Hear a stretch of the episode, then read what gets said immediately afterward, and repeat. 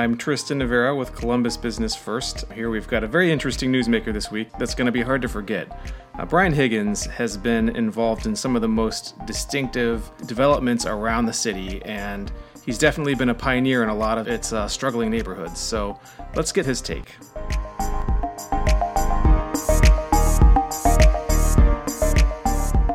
Tell me about yourself and your background. Sure, it's fitting that we're here in your arena district offices because it kind of began, I suppose, for me here. I was rotting away in a cube at Cardinal Health in my early 20s and uh, was riding my bike downtown one day and I saw a sign on the Battleship building on Front Street. Mm. It said Citizens for Downtown's Future. And it was uh, uh, essentially a public effort to fund what became Nationwide Arena and it was a different iteration, a different plan. There was uh, initially an idea to build a stadium for the crew, but they had only been around a year at mm. that time. This is 97, spring of 97. And so when it went, you know, and, and the NHL came and there were rallies uh, and people were excited, but at the end of the day, there was a vote uh, and people voted down this initiative that would have funded and financed uh, the arena and the stadium. A couple weeks later, Nationwide steps up with yeah. this big plan. They're gonna they're gonna build an arena, and subsequently this arena district. And then the crew kind of bopped around. They they were trying to go to Dublin. It didn't work out. They were looking at a site in Gahanna and London, all around until they ended up at the fairgrounds. And then, you know, now ironically they're circling back around to the yeah, arena district. Yeah, so you know, we could have saved a lot of time, but uh, that's okay. I, it probably all worked out for the best. Keeps on going. Yeah. So that got me really interested in development. And so, uh, you know, I started thinking about what, what could I do to to sort of get involved in stuff. And I was listening to WOSU one day in the car, and I heard uh, they were interviewing uh, a guy who's a professor uh, of city and regional planning at Ohio yeah. State. And I thought, wow, that sounds exactly like what I want to do. And so I ended up quitting my job, going to school full time in '98. Uh, I graduated with a master's in city and regional planning in 2000. Yeah and uh, that's really kicked it off. Tell me about uh, just specifically kind of your, your connection to Columbus. I mean, we we we see and hear you quite a bit around uh, the Parsons Avenue area specifically, but but really all the neighborhoods, specifically around downtown. We've seen you've been very active. Yeah, you know, um, after grad school, I started working for a national nonprofit called Enterprise Community Partners. Yeah. And there we would try to provide access to capital and technical assistance and in some ways, you know, we would even we would get involved um, uh, deeply with uh, community-based nonprofits that were doing projects, and so you know that led me to work in Franklinton and Weinland mm-hmm. Park and the Hilltop, the Near East Side, the South Side. You know, yeah. sure, you're really all these sort of downtown adjacent neighborhoods um, that were disinvested, and so I got to know a lot of the players. I ended up my first job really. Um, I interned during uh, grad school was in Linden, so yeah, I got to uh, see uh, how things were working with then uh, City Council President Mike Coleman and Clarence Lumpkin and other leaders, and got involved. And you know, there's a big um, sort of new urbanist node at Cleveland and 11th Avenue. Yeah, yeah. And the first building uh, that I ever you know got to be involved in the construction of is there. It's on the northeast corner. Mm-hmm. It's the Clarence D. Lumpkin Point of Pride building. So. Mm-hmm if you wander around there, you'll find a couple of commemorative bricks with my name on it. Oh, yeah. final evidence that I was I was once was there. Here. Yeah. Yeah. But yeah, so worked at Enterprise for a number of years. Recession came. Like about a third of the staff, I got laid off and thought, yeah. well, you know, what a time to. Uh, we're in the middle of this global recession. Mm-hmm. Why don't I go out on my own and start my own business? Yeah. But it worked out actually. You know, I I, um, I had developed a lot of relationships uh, in the different neighborhoods, and so started you know expanding on that work, doing some market research stuff as well, and then I was doing a lot of what we broadly we call you know just consulting. So yeah. uh, I had a lot of I still do some work with HUD, but at the time they had deployed a lot of resources to try to address the foreclosure crisis. Mm-hmm. So I would travel all around the country, really um, working with communities on strategies to you know how, how do we use this money to revitalize our communities many of which were decimated by the foreclosure crisis. And so, you know, that eventually, the thing about uh, I learned about being a, a self employed person is that every year I'd have this idea of how the following year was supposed to go. Yeah. It never worked out that way. You know, there's things I thought were going to happen didn't, and new opportunities presented themselves. And so, you know, it's it's dynamic to say the least. And you know, one of the places you're right. I have spent a lot of time is on the south side, right around 2009. Actually, late 2008, the hospital marched a lot of housing people in to talk to, uh, at the time, CFO Tim Robinson, and they were looking for best practices. You know, they were about to undergo a billion dollar expansion of their campus, and they looked around and realized a third of the housing units in the neighborhood immediately south of the hospital were vacant, and they thought, well, look, we're gosh, we're we're a children's hospital. This isn't our core competency. But we want to have a nice community, a community where people feel safe when they come, and that you know we can have a symbiotic relationship with. So they ended up creating a new nonprofit that's been in existence, you know, since 2009 to address the the vacant housing crisis, and it's evolved over time. I think to this point in time, um, we have touched in one way, shape, or form 350 houses. And I say we because they asked me to join the board in 2009, and here we are pushing 2020, and I'm Yeah. I'm still there. Yeah, yeah. So that you know, we'd go to these board meetings, and I'd say, "Gosh, you know, we're doing great work with housing, but but you only see it if you kind of get off the yellow brick road." Yeah.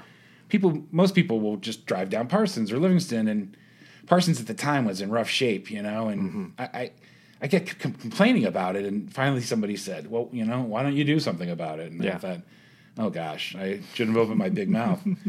But uh, the solution that we came up with was we created a, a new nonprofit, the Parsons Avenue Redevelopment Corporation, or or PARC for short. By the way, I hate uh, long named organizations that don't have a catchy acronym. Yeah. Uh, the hospital's uh, nonprofit is the Healthy Neighborhoods, Healthy Families Realty Collaborative. Yeah, yeah. That doesn't spell anything, and it's just long and hard to say. you Yeah, know, so Park that was easy. Park. Um, and we worked with the city and, and the hospital. The first thing we did was uh, we acquired. There was an adult bookstore at Parsons and Beck, and it had been there for years and years and years.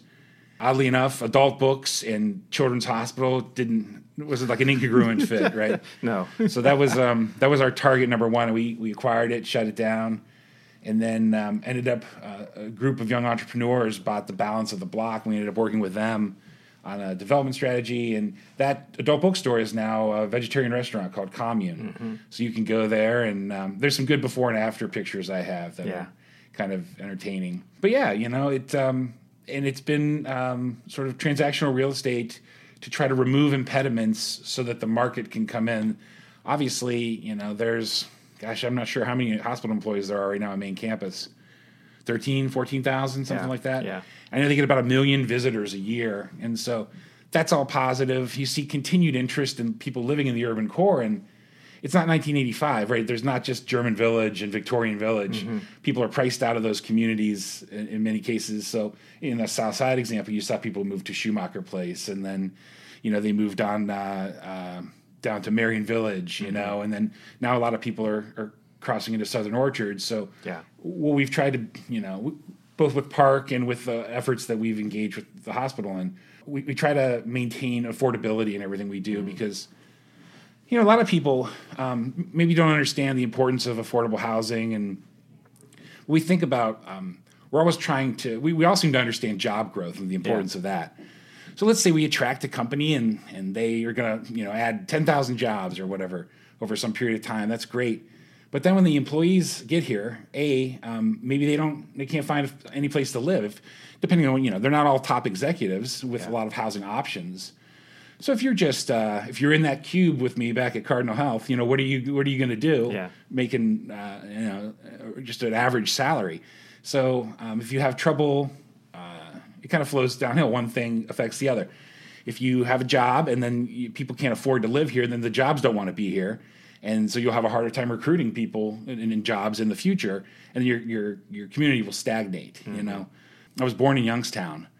Uh, and so I, I've seen the effect that the ebb and flow of jobs can have on a community. And not that Columbus is any danger. You know, Youngstown is was reliant on one industry that was, you know, in a decline for some period of time. And and so when you'd lose, you know, Youngstown Sheet and Tube or, or something like that. It was a cataclysmic effect on the community. We're not going to face anything like that. I can't imagine. But but there is this this um, need to I think prepare for the future. You know when. Um, when we're older guys and, uh, and you know and and uh, we're looking at the community will we have done the things today to help ensure that we can be successful in the future mm-hmm. because a lot of our peer cities, some of them are doing better jobs and some of them are doing worse jobs. I, mm-hmm. I see all the time about um, Seattle in particular and the affordability issues they have. And there's yeah. literally people protesting in the streets. Um, meanwhile, you think you know from a you think Seattle is a pretty successful community, right? With mm-hmm. mm-hmm. all the Microsoft stuff and the Starbucks and the Amazon, and that's all good on the surface. But the underlying challenge is people then will have to have to find affordable housing. Maybe they have yeah. tremendous commutes.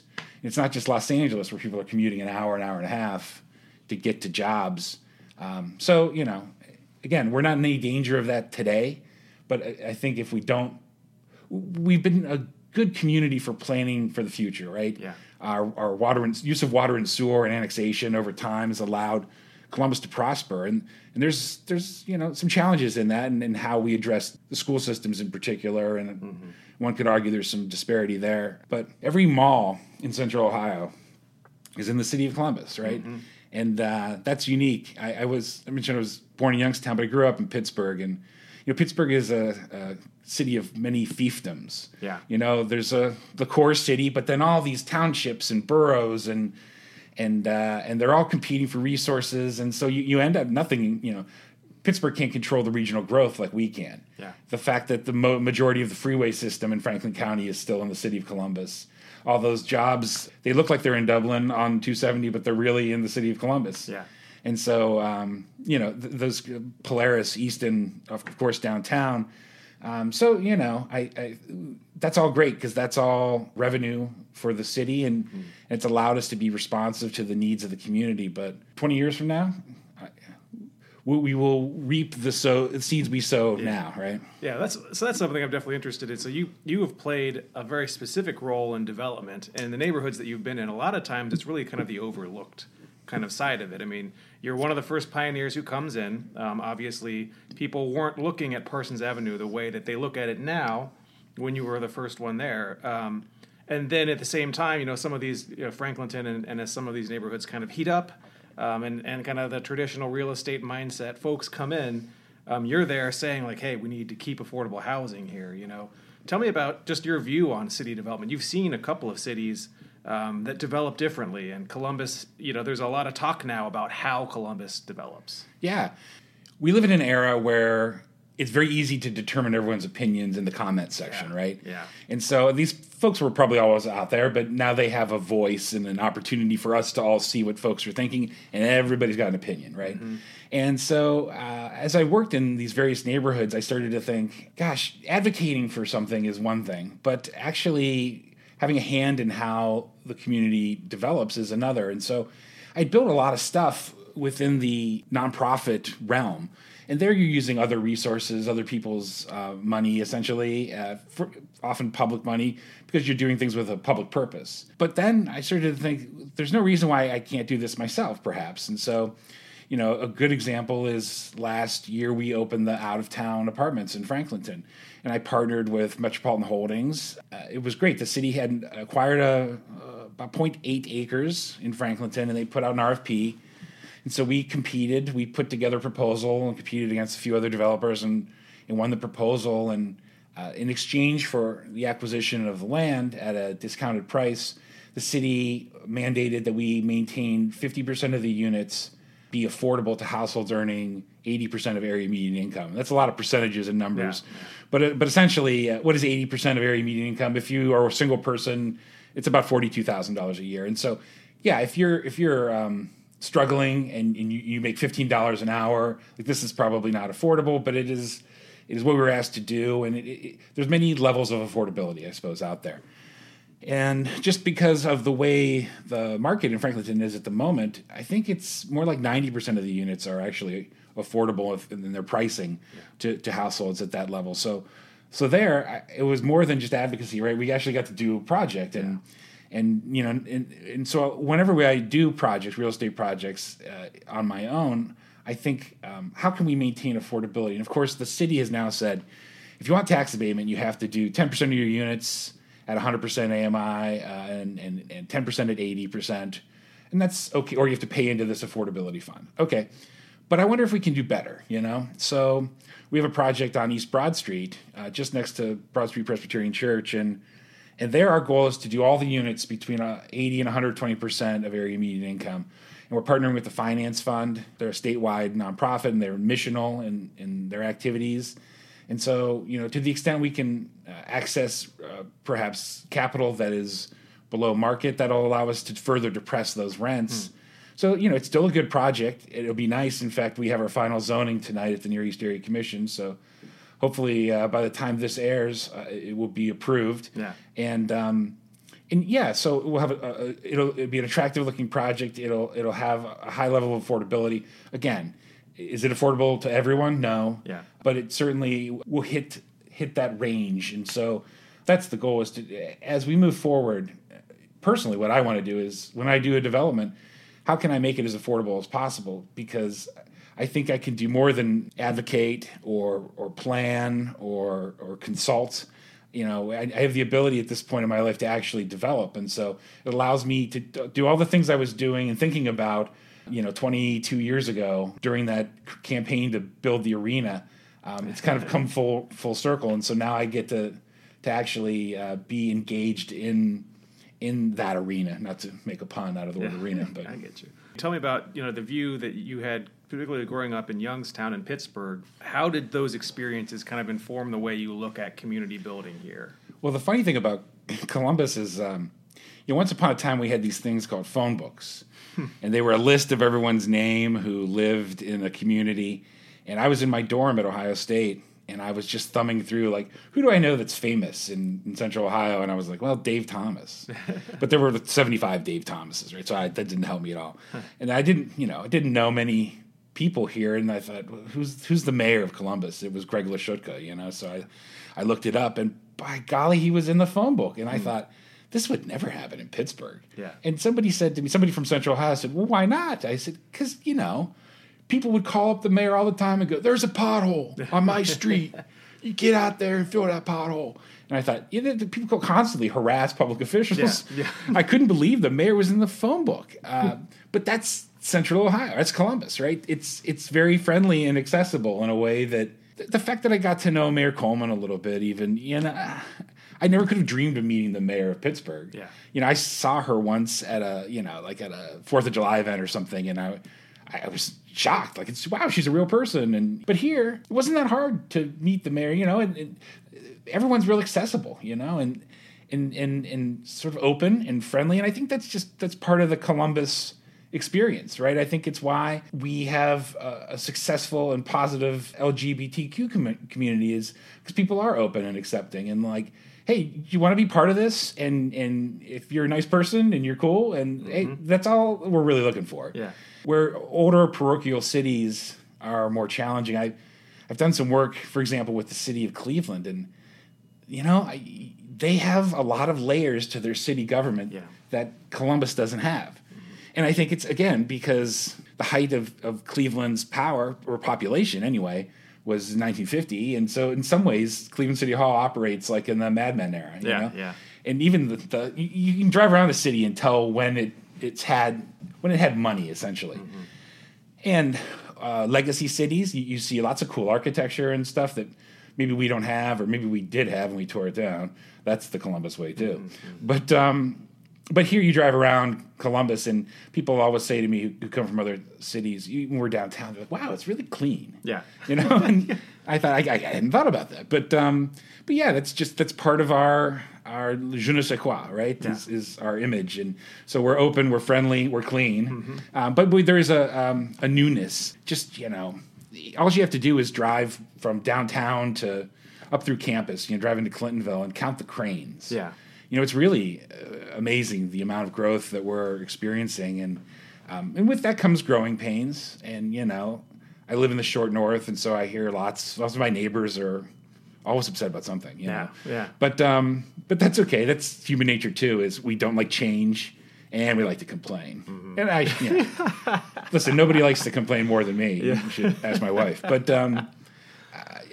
that that being said, uh, it's the change thing that do, people do. I think sometimes have a hard time with, and for sure. And, and, despite that being part of human nature, we still succeed in being welcoming and uh, as a community, and um, can always do better. Mm-hmm. I, I, think you know somebody may listen to this and think about oh they had a personal experience or they know somebody and and you know, yeah fair enough but but uh, you know in in this time I will make broad sweeping uh, uh, accusations about Yeah. the about the city because that's my experience I found to be largely true. Yeah, that's that kind of goes into my last big question. Um, you know, we've I've been asking as many people as I can about this. Um, you know, Columbus is leaving this decade with just a lot of wins. I mean, 181,000 new jobs. Um, Big developments, finally getting some more skyscrapers, uh, you name it. I mean, we've gotten we've gotten it this decade. So the momentum probably being the most important thing. Um, what would you say is does Columbus need to thrive in 2030 at this point?